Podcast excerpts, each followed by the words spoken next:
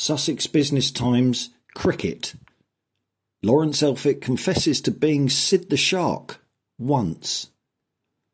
Having supported Sussex as a boy, my love for the club really blossomed when a previous career allowed me to meet and interview some of the great players to represent our fine county.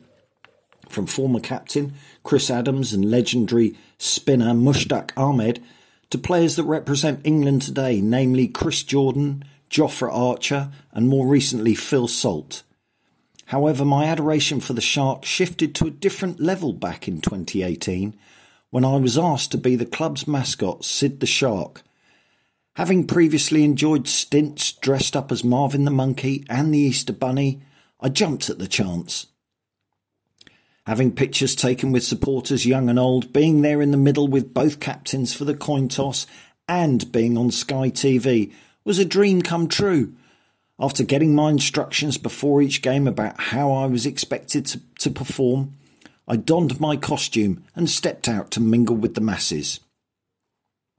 Shortly into my debut, though, an extremely unpleasant child decided it would be hilarious to punch me in the proverbials. Cue a hurried order on Amazon for a protective box when I got home.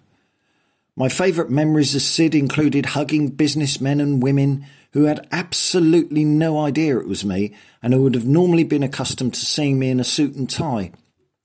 Sitting, sitting in amongst the crowd as Sid at the front of the Jointing Tech Shark stand was electrifying, and one game stands out against Glamorgan where Rashid Khan was inspired with three wickets for nine runs and pace bowler Tymal Mills took a scintillating hat trick as the opposition was skittled out for just 88 runs. After vociferously celebrating each wicket, no sooner had I sat down trying to get my breath back, wherein Sid is hot work, let me tell you, I was back up again, and I distinctly remember being jumped on by some overly excited Rashid supporters, nearly losing my costume head in the process. An incredible experience, but I had completely forgotten as Sussex had made it to finals day at Edgbaston, I was expected to take part in the mascot race, which would be live on Sky and in front of 25,000 cricket fans live.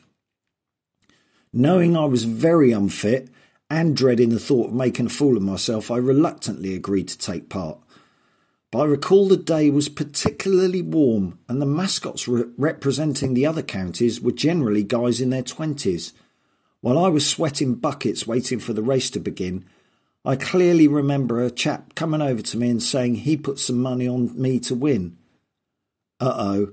Unfortunately, it went downhill from there. For Sid, the race was a complete disaster.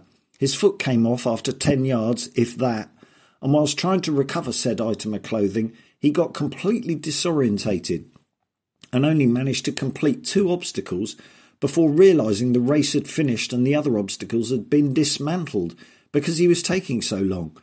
The humiliation of not completing the race was marginally improved by the fact that no one, at the time, knew it was me.